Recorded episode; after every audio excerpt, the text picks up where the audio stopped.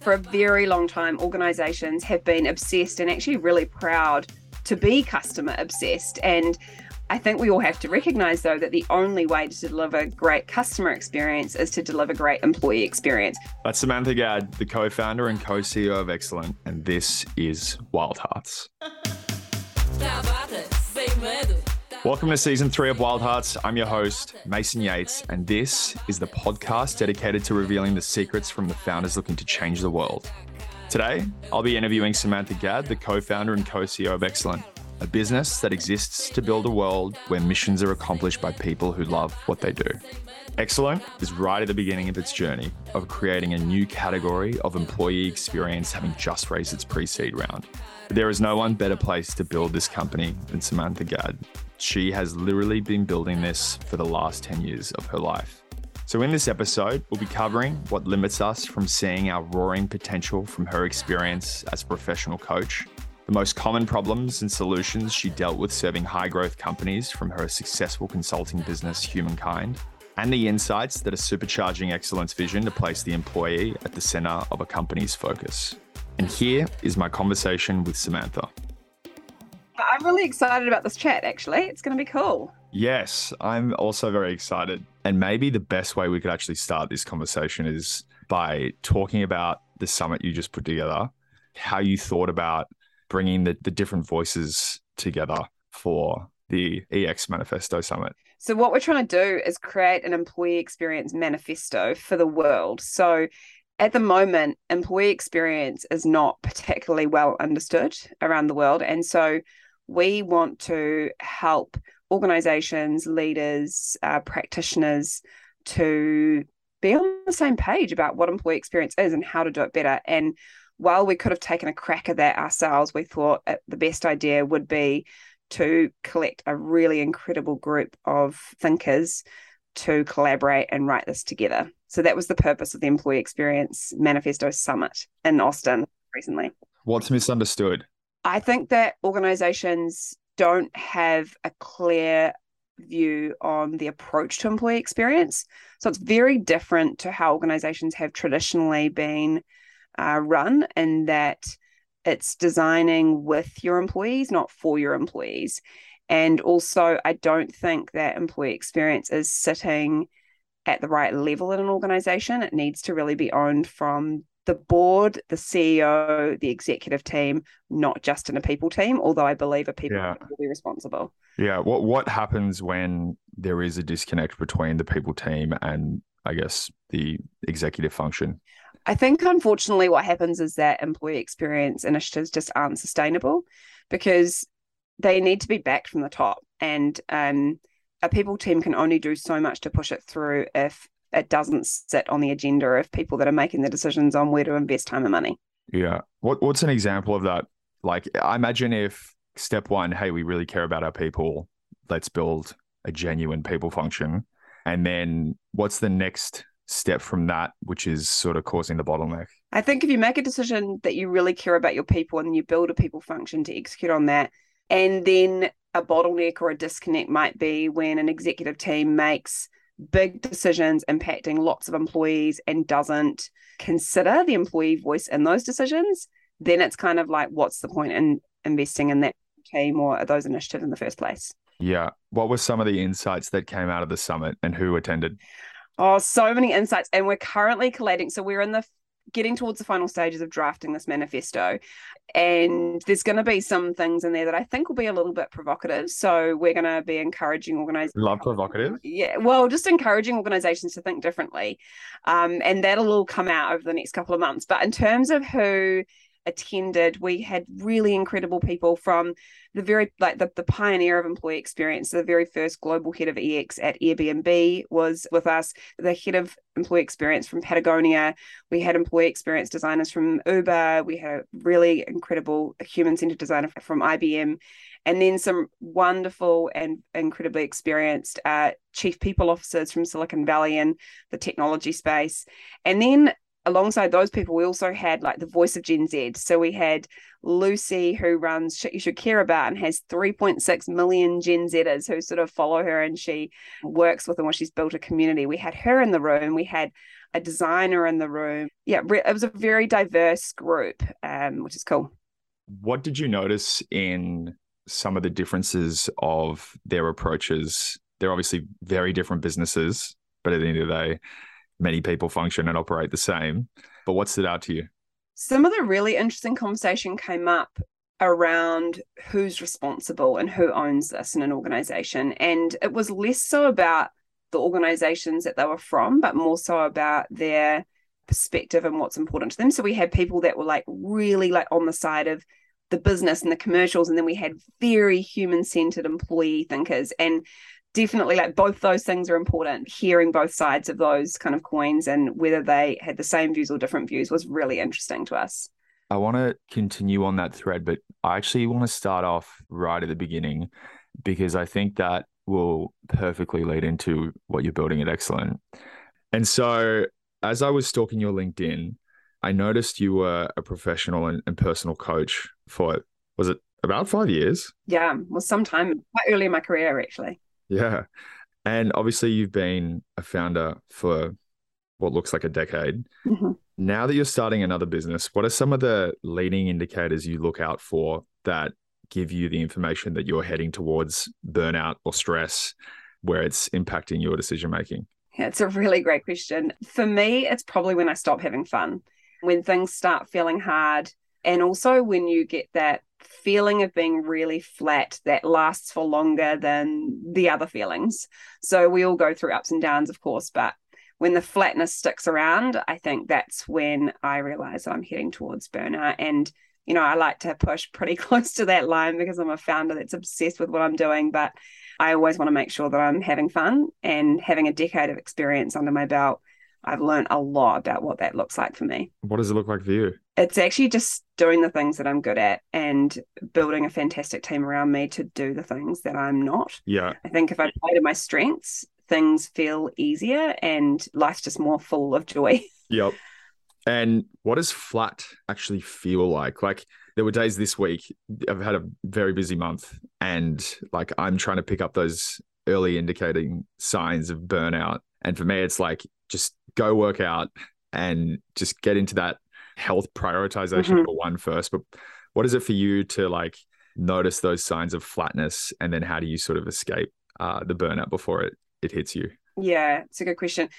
To answer the first bit around what flat feels like, you know that you're flat or flatter than usual when you can't like celebrate successes. You can't, you can't enjoy the the great things that are happening around you. And mm. so if you're having wins and they're not making you smile and not making you feel stoked, then I think that's something to be concerned about. And for me, how do I push out of that?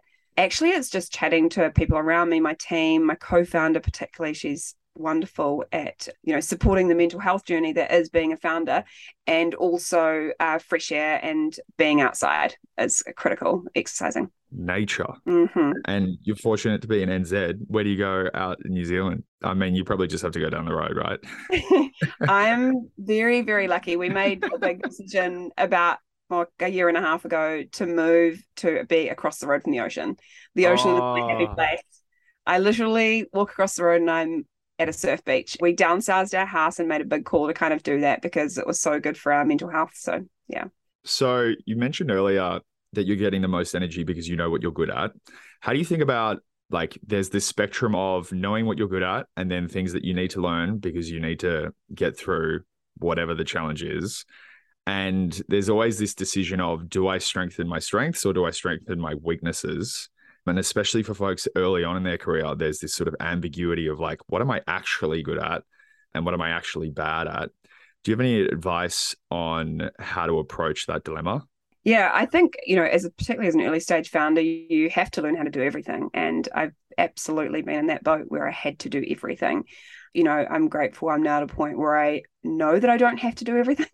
And I do believe in playing in your fast lane because it's better for you and it's better for the people around you. But yeah, I think we all have those times where we have to do bits that we're not so good at. I'm not sure if that quite answered your question. Sorry, Mason. So like, I'll give you a personal example.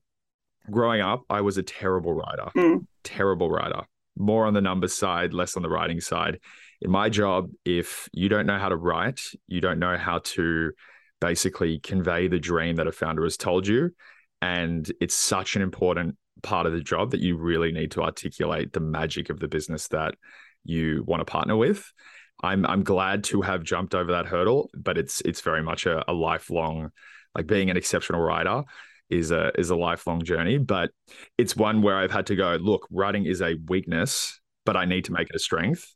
That was a conscious decision that I made. Mm-hmm. But I remember facing like the dilemma of, well, like, is this right for me? Like, but now I've come to love writing. But if I just wrote it off as a weakness of mine, yeah. I wouldn't have sort of punched through it. But sometimes like that is just inefficient time spent. Like maybe like, so I, I'm curious whether I'm sort of circling back to, is the root of that decision about what you're passionate about, and maybe looking at your strengths and weaknesses and what you're good at is, is just part of the ego messing with you, and you need to push through that part because you're passionate about it. Yeah.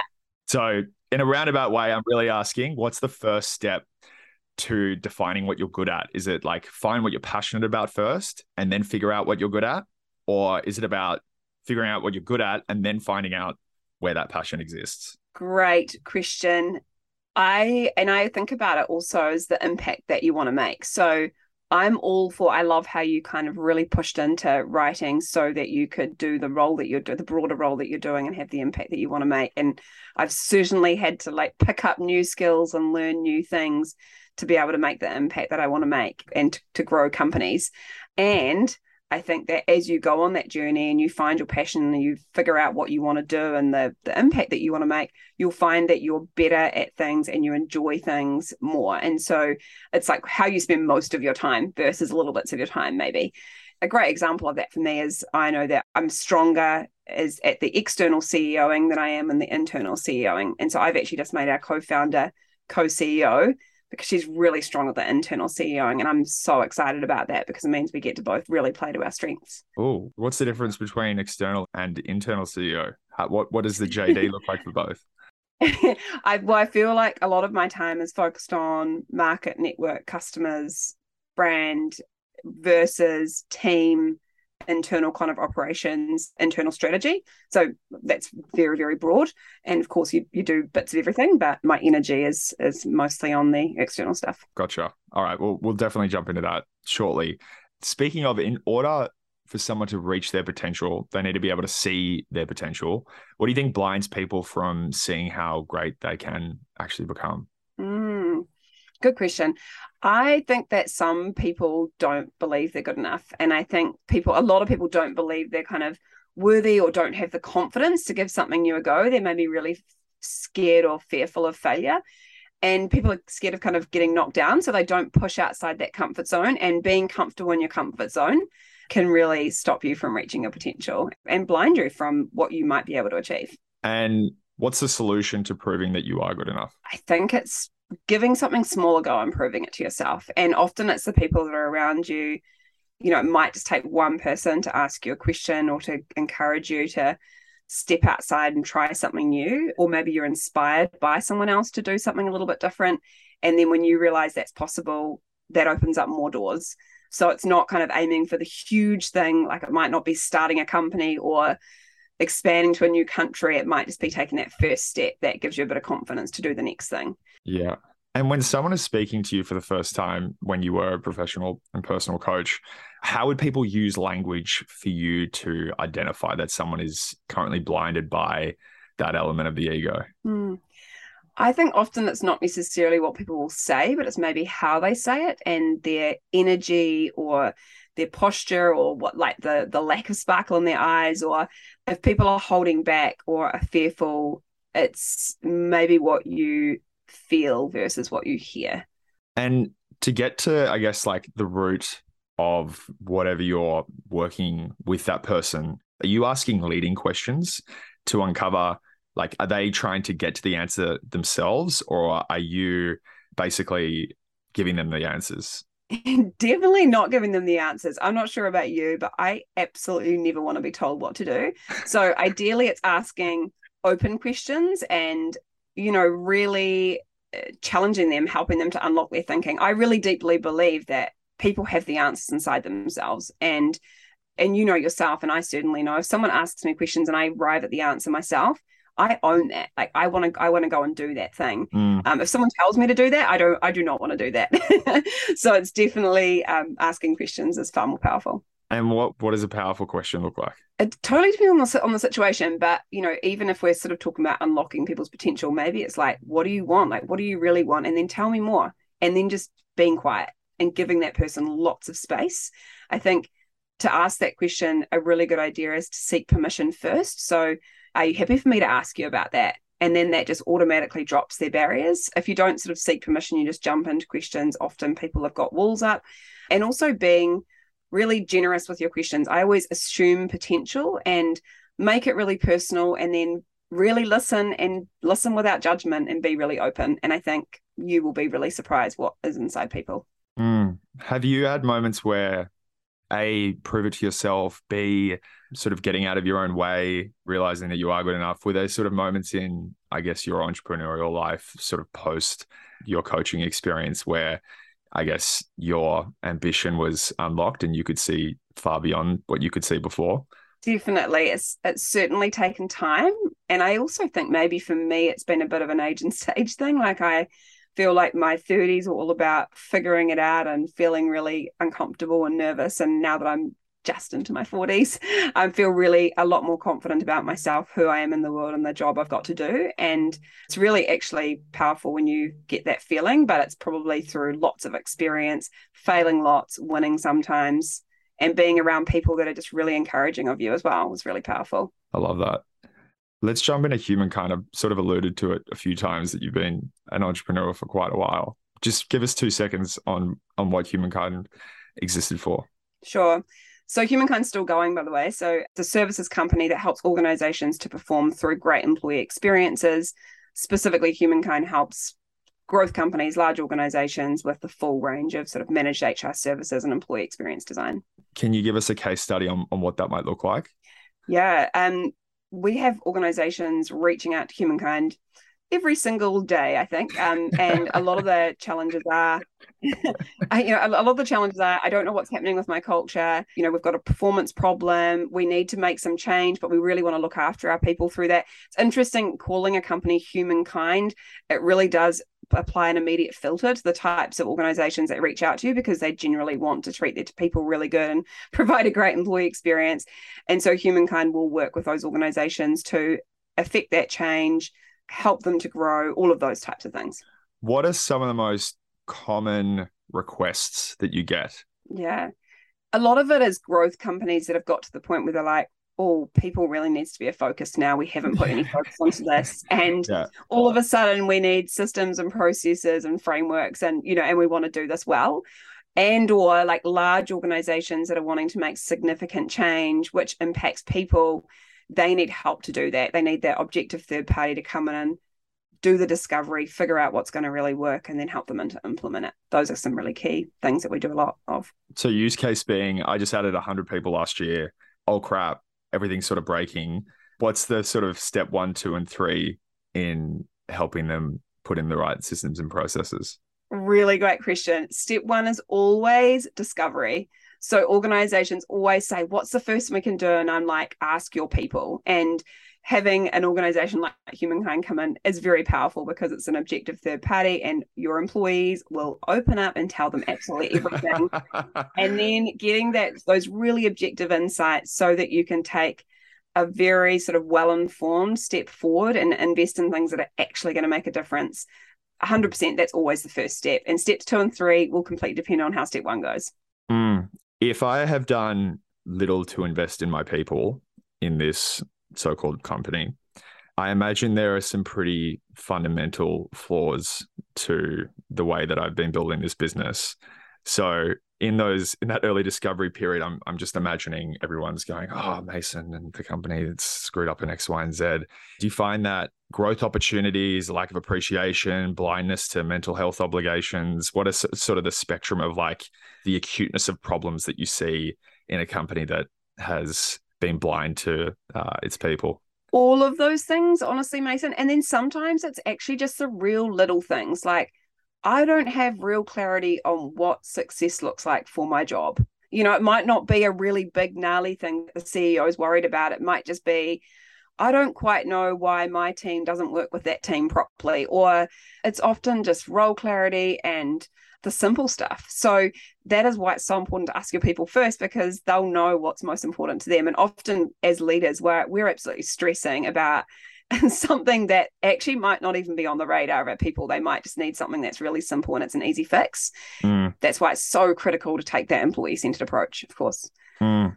And in the case of not knowing what success looks like in my job, what is the sort of timeline that you would work with a company? Because the exercise of going, hey, what are the company's goals? What are this team's goals? What are the cross-functional team goals? And how can we operate together in harmony? And if you do your job really well, then this leads to the X and then Y. That, I imagine, would take a long time for you to wrap your head around. So what does the timeline sort of look like?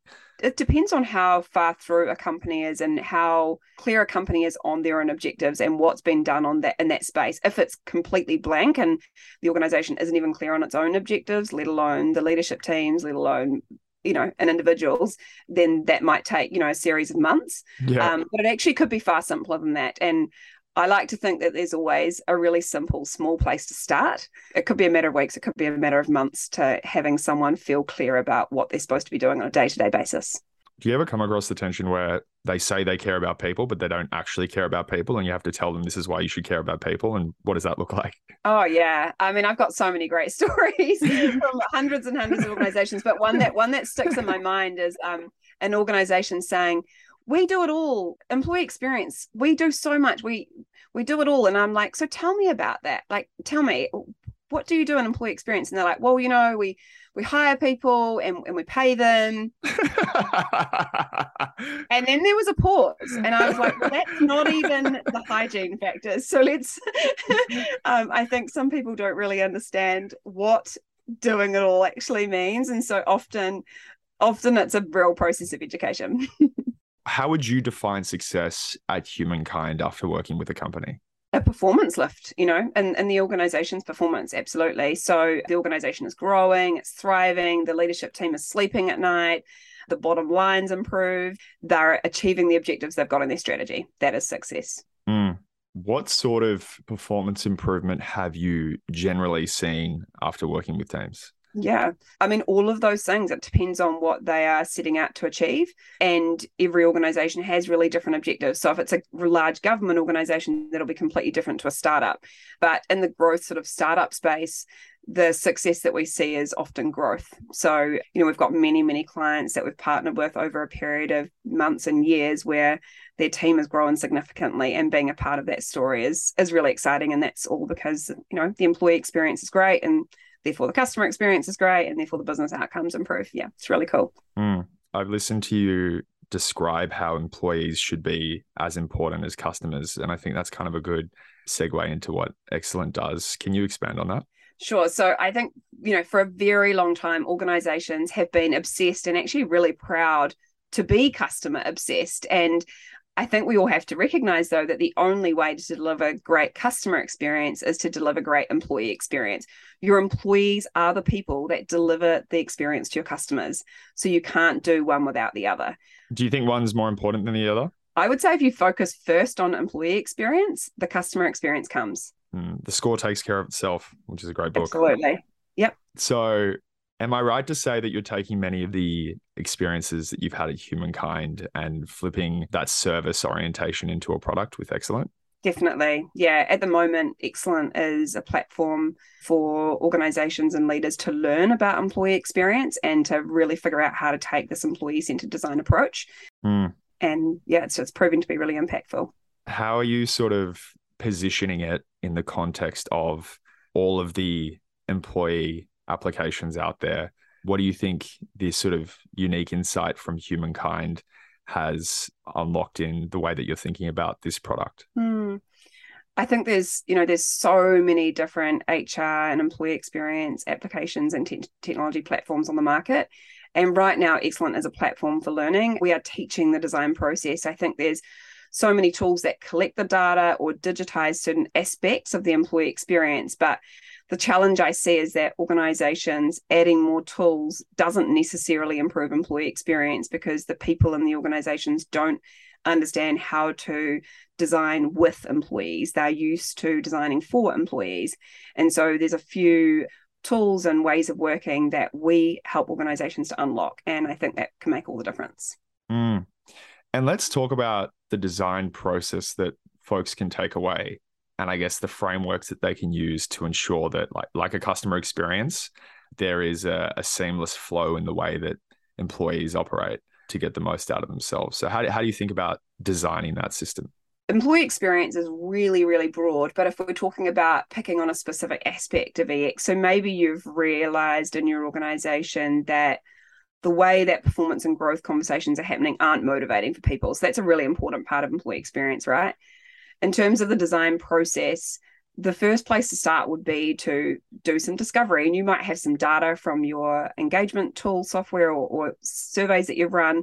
The other thing that I would recommend doing is some more qualitative conversations. Mm-hmm. So having discovery conversations, finding out what people need and want from performance and growth in your organization, and then getting really, really clear on the problem that you're trying to solve. So are we trying to solve for the current way we do it isn't understood or isn't applied, or is it just not working, or is it too cumbersome? Like, what is the actual problem we're trying to solve?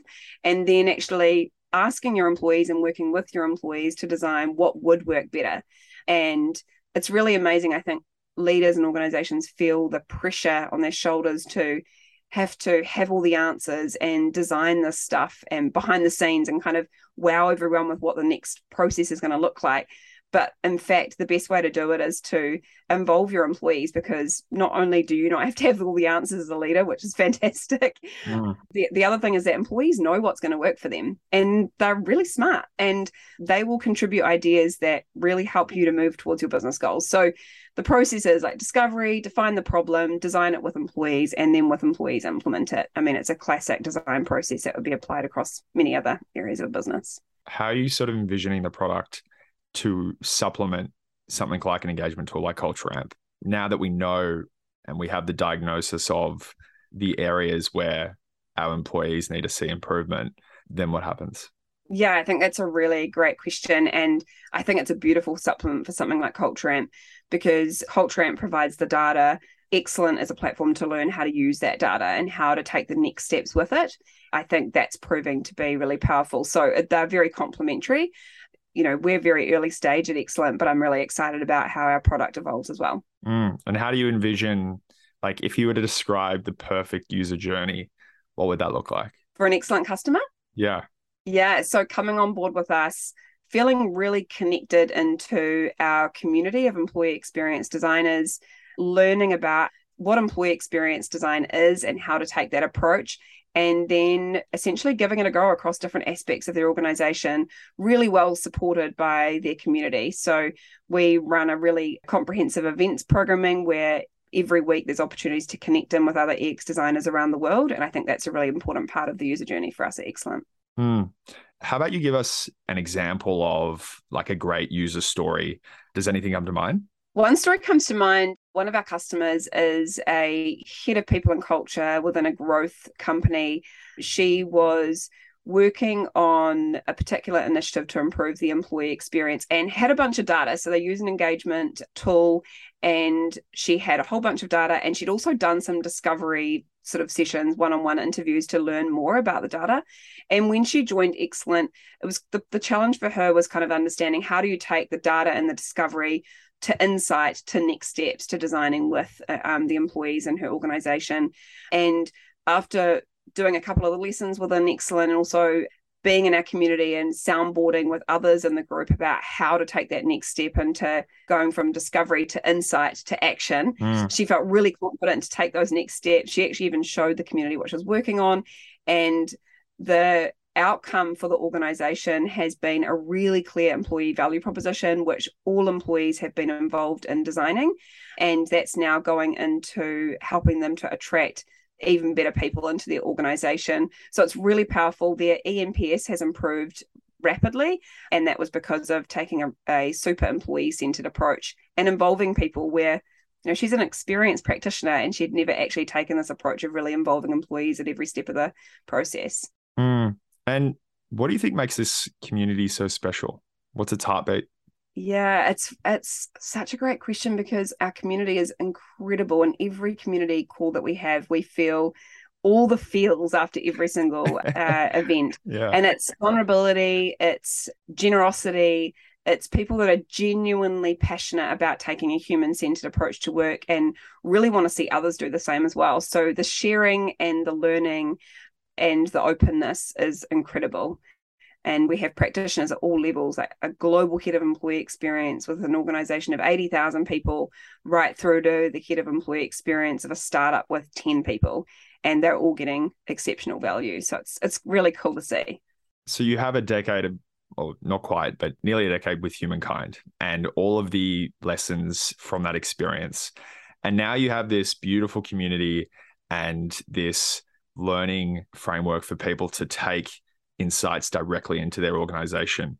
Why have you taken this approach at the beginning of Excellence Journey? Employee experience design is actually an entirely new category. And I think there's a huge job to be done to not only build a company and a product, but also to develop this, this category in the world and, and help people to understand what it is. So our approach is to really deeply learn about our customers. And while you're right, I have, I mean, Humankind did turn ten this year. So I've got over a decade of experience in this space, but, you know, H R has changed a huge amount since I, even since I started Humankind. And um, I've been talking about employee experience for probably seven years now. And, um, you know, I, I mentioned the pioneer of employee experience, Mark Levy, who was the very first head of E X at Airbnb. I listened to a podcast seven years ago and it really did with him in it, and it changed the path of my career and also changed the path of Humankind. And we've been ever since then kind of on this journey of talking about employee experience, learning about employee experience, developing frameworks, helping others to do it. But it's still super early days. So the reason we're taking this approach is to ensure that as this category evolves, we're going to be building a product that's going to make a big difference, not just add to this huge H R technology stack that already exists. Mm. And what do you think is driving this category and its place in the world? And what do you think people would be surprised to learn about employee experience? I don't think people will be surprised to know, but I mean, expectations of employees have evolved so much, and there's, I think there's lots and lots of reasons behind that. But one thing that I find really interesting is the idea that, you know, people are really lacking community and belonging in other areas of their lives. And there's data now to say that the most trusted entity in someone's life is, is the organization they work for now, not the government or the news or their church or, or, or whatever it maybe used to be. And so employees are coming to work looking for far more than just a job. They're looking for community and they're looking for somewhere to really belong. And that really ups the stakes of what's expected as far as employee experience goes.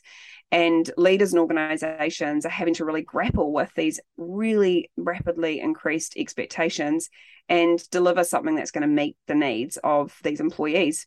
And I think that's where employee experience design comes in, because the problems have never been harder for leaders and organizations, and there's not an obvious answer. There's no best practice to lean into. So we need to be designing with our people to figure out what's going to work going forward. Mm. I'm curious, like, and this is again, sort of pulling on the thread of community. What, what are some of the decisions you made with that community that you look back on and, and you're proud of, and you're happy that you made those calls? Yeah, building a community is is not easy. Yeah. As we went live with Excellent only about six weeks ago, we were reflecting on the employee experience design community, which has has turned into Excellent, and you know, on the early days, and we've always hosted a weekly community co-working call. And I remember in the early days showing up going, is anyone going to show up to this call? And I'd be sitting there and really nervous. And sometimes one person would show up and sometimes two. And on the odd occasion, no one would. Mm. And, you know, it felt so deeply uncomfortable to be in this position where you're like growing something from scratch. And now I look back on those days and I'm like, I'm glad I stuck at it, because it is not easy growing a community, but our community is so wonderful, and it's it's still really small, but I see huge potential in it being and really enormous. But I think, yeah, the early days were not easy. Mm. How long did it take for you to see traction in that community, and what do you think the unlock was? It's actually really interesting, because I actually think I saw traction really early, even when the community was tiny, because of the types of people that joined. So mm. I could see that immediately, even if there was only three or four or six of them, connecting and sharing, that that was incredibly valuable for the people on those calls and, and that community interaction. And I had someone say to me the other day, this particular person's sole charge in a growth company in, in the people space. And she said, oh, I've just got a friend that's also taken on a sole charge role in a, in a, in a, in a growth company. And she told me how lonely she was. And I realized that I'm not lonely at all because of the Excellent community. And she said that was a huge thing for her. And I was so stoked to hear that, because I know when you're in a role, you know, pushing an agenda forward within an organization, if you're the only one, it can feel really lonely. And our community means that it doesn't for people that are in those roles. What do you think were some of the acute pain points that people had felt that H R as a category was missing that sort of drove the motivation to explore employee experience as opposed to some of the H R communities that exist out there? I think on the large, H R people really want to make a difference, and H R people really care about people. Mm. And when you're in H R and you're delivering initiatives that maybe don't hit the mark, or, you know, you work really hard on something that you think is going to make a difference in the organization and it doesn't, or you can't influence to get buy-in for this particular project that you really know could help, that is so frustrating for a group of people that that really care. Mm. And so I think that's that's where the tides have turned, where we, you know, as an H R group, you don't need to have full responsibility for having all that design on you. It's it's about taking a completely new approach, actually unlearning a, a lot of what we've learned in our careers and what organizations expect from us, which is to have the answers and be the advisors, and instead actually taking that design-led approach. It is incredibly powerful, it works, and it really has the impact that I think everyone in H R seeks to have. Mm. This is sort of a A playful question because every organization is different, but if you were to describe the ultimate employee experience, what do you think at a high level that would look like? I think if I'm putting myself in the employee's shoes, it has to feel personal. I would like, if it was my employee experience, it feels that it really meets the needs and suits my personal objectives. So that might include like how my work is organized, or it might include the projects that I've been given to be responsible for, or or maybe it's the flexibility I have in my working hours. But employee experience has to feel like it meets my needs, and also that I've had a voice in the decisions that impact me. And other than that, I think anything's on the table because it's different for everyone. And I know when you're in a really large organization, that that hyper-personalized experience thing is, is hard, mm. but I think there's a way of giving people choices and input into decisions that impact them that is very powerful. Talk to your people. Why did they join? Why do they stay? What's getting in their way? What do they love? Really simple questions will unlock so many answers for you as to where you might want to focus, double down, or fix problems. And there's, you know, so many things that might come up in that. And I think a lot of the time as leaders, we don't ask because we might be scared about what does come up. But I think having the courage to ask is the first step. And then also having the confidence that people aren't going to be completely unreasonable. Mm. You just got to do that to, to, to ask those questions. Yeah. If it's so simple, what the hell is going on? Like, why, why aren't leaders asking, like, just pull out the survey and just just ask someone, what like what's the deal?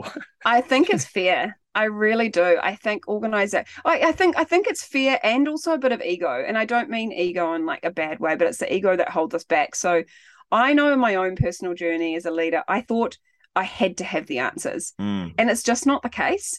So when we know that we don't have to be the smartest in the room, and we don't have to know the way to uh, solve every problem, and if there's a culture challenge, it's not just our problem. If you are willing to accept that, and also you really believe that your people are there, they're smart, you know, they want to help push the organization forward, and so you're willing to ask them, that's a huge step forward. And so it's a mindset thing. Mm. So it's crazy because it's not that, it's not complicated, but it's also not easy, if you know what I mean. Mm. Yeah, I know what you mean. The employee engagement movement was really only a decade old, and people only started searching about culture in the early sort of two thousands. And then now it's like, okay, we have the data and information. Now it's about actioning that into the best, and you put it, personalized employee experience. Have you seen any other sort of trends, or to put it sort of differently, where do you, where do you see the next decade of employee experience heading? So I think in the next decade, what we're going to see is organizations really, really deeply listening to their people and designing solutions with them. Mm. And I know that neither of those things are fast or easy. Mm. And so I'm not trying to pretend that it's an easy thing, because all of this requires investment of time, and ultimately time is money. But I think the results speak for themselves. I think if organizations take the time to deeply listen and then design solutions with their people, ultimately you save time in the long run, because you're not wasting time and money on initiatives that just don't land, and you're actually involving people so they're super engaged and they stay and they want to be part of it, because it's their voice and they've designed this, you know, this situation, all these ways of working that ultimately impact them. That's what I see, and that's what I hope. You know, my personal vision is that every employee has the opportunity to contribute to decisions that impact them, or have, has the opportunity to contribute to their own employee experience. Mm, mm. And I know we won't dive too much into product, but I know you don't have much of a product background, and I, I know I have permission to ask this question, but what gives you the conviction that you can build a product? Yeah. I mean, this is not the first company I've built, and I've had to learn so many things. When I first started my first company, I really didn't know anything. And so, you know, when you learn about finance and team building and how to build a brand and all of those things, I feel like this is similar. I'm on a very steep learning curve, uh, you know, vertical. I have a really deep love of learning. I've got a lot of curiosity. I deeply care about our customers, and I think I can attract great people. So I back myself to do it. And what are you doing to attract exceptional people, and in particular product and engineering talent? Yeah. So our mission is really exciting. You know, we want to transform the world's experience of work. And when I talk to people about that, people want to be on board with that. We've actually had customers tell us that when we're looking for talent in X Y Z country, can we please join? So I um, I think having a compelling mission really helps. And then we do have, you know, our, our small team is really phenomenal. And I think they're also going to help me to attract those people. And we've got a great head of product right now who has grown and led strong product teams before. And I know that he'll be a great support in that as well. one hundred percent. And I'm really curious, sort of on that thread, how do you think about employee branding? And how important is it? I know you've thought a lot about this. I'm keen to get your insights on, if I haven't thought about employee branding before, what are some steps that I can take to put my company in the best position for that piece? Great. So employee branding is really the external expression of the promise that you make to your people. And that's your employee experience coming to life. So your brand, or sometimes people call it the expression of your employee value proposition, is about what makes it unique to work in your organization. And a couple of key things that I think of here is, one, if you've got any employees at all, ask them what they think is unique about your organization. Don't feel like it's got to all come from your head, because often the people that are working in your organization will know why they've joined and why they stay. And then the big piece of advice I've got is, be real. This is not a time to be aspirational. You can be aspirational about your mission or your vision, but you cannot be aspirational about like the role or what it feels like day to day. And particularly if you're in a startup or a growth company, you know, you've got to be really real about what that proposition is that people are joining you for. And often it's, you know, it's it's crazy. It's a wild ride. And so you're looking for people that want to be on that. And so making sure that your promise is accurate is critical. Mm. And then sharing the story. And you can share that through your own personal channels, ask your team to share it, and get experts to help you in that space. But I think like personal sharing is is key. And what are the implications of, I guess, lying about the reality of your employee experience? It seems obvious why people would be led down that road in a highly competitive hiring market and make it seem like there's more flowers than the reality. And so I'm just curious what happens to firms that choose that route. Yeah. You know, it's tempting. If you're trying to bring someone on board and you're trying to like beat your competitors for that particular talent, you you might want to tell some, some exaggerated stories, but it's not a good idea because it sets the relationship off on the wrong foot. If people come into your organization and it's not what they expected, like the promise isn't delivered upon, immediately they're not going to be happy. And after they've signed their employment agreement, if that kind of onboarding, even pre them getting to your door, doesn't feel like what they thought it was going to feel like, if there's a gap between the promise and the reality, that is a huge problem for you and your organization, because you're not going to be able to keep that person. And it just sets the the relationship off on the wrong foot. Mm. So being honest is always the best. And to be honest, I really believe that if you're honest, even if the story's a bit gnarly, that will attract someone, and that someone will be the right person for what that particular situation is right now. Even if your organization is having a tough time, being honest about that tough time, but what you want to do to get out of that is way more attractive to the person that's actually going to be able to help you and have the grit to get through that than it is to the person that wants to come in and just join, you know, at the other end of it. Mm. And even broadening that, the the question on, on branding, Excellence branding is, is stunning, but how have you thought about building that brand, especially so it can cut through the noise and hopefully be this category defining business?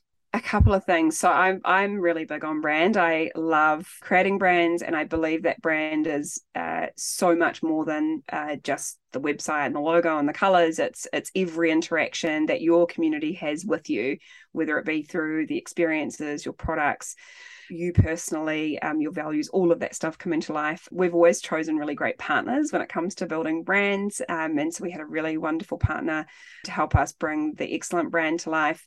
Um, and having that external person that can help draw out those ideas is really powerful. But brand is, for me, being really transparent about the journey as well. I, I love to share a lot about the company building, as well as what we're building, as well as our customers. And I think that really brings people on the journey with you, and they want to, you know, they want to jump on board and help. Mm.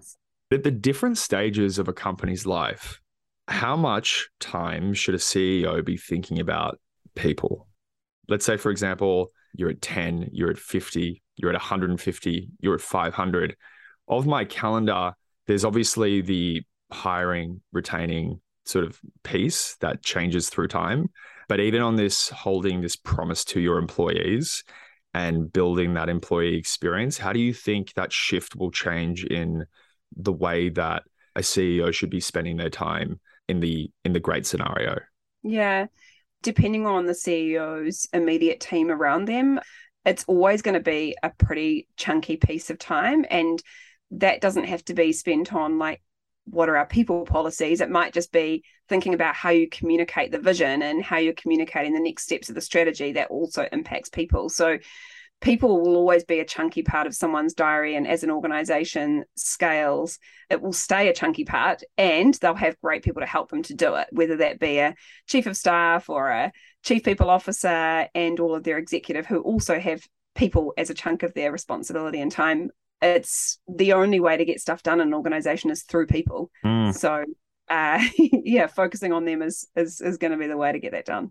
I wonder if like in ten years time, the title C E O just is so out of fashion. And then like chief people officer is like the new way to describe what a C E O actually does. Yeah, maybe. Do you know, it's really interesting. There's, it's actually, there's not that many chief people officers that then make the leap into chief executive officer. Mm. It's much more common for a C O O or a C F O or something else to come through to C E O. But I'm seeing a little bit more of it. And I actually read an article recently, you know, in the post-COVID time that a lot more chief people officers are being recognized as being able to be broader leaders because of the impact that COVID had on organizations and how organizations realized that without bringing their people on that journey over those crazy few years, they would have been able to do nothing. Mm. So I think it's really interesting. Maybe the C E O role, yeah, maybe the, the pathway to that might change as well. Well, listen, thank you so much for your time. That was so epic. Thank you so much, Mason. It's always great to talk, and uh, appreciate your time. Thank you so much for tuning into this episode. If you left with more energy than when you started, we'd be super grateful if you liked, subscribed, left a review, even shared it with a friend. In case you want to keep in touch, share feedback, or even a pitch deck, I'll leave my blink card in the show notes for you to get in touch. Thank you so much for listening once again, and we'll see you in a couple of weeks. Godspeed.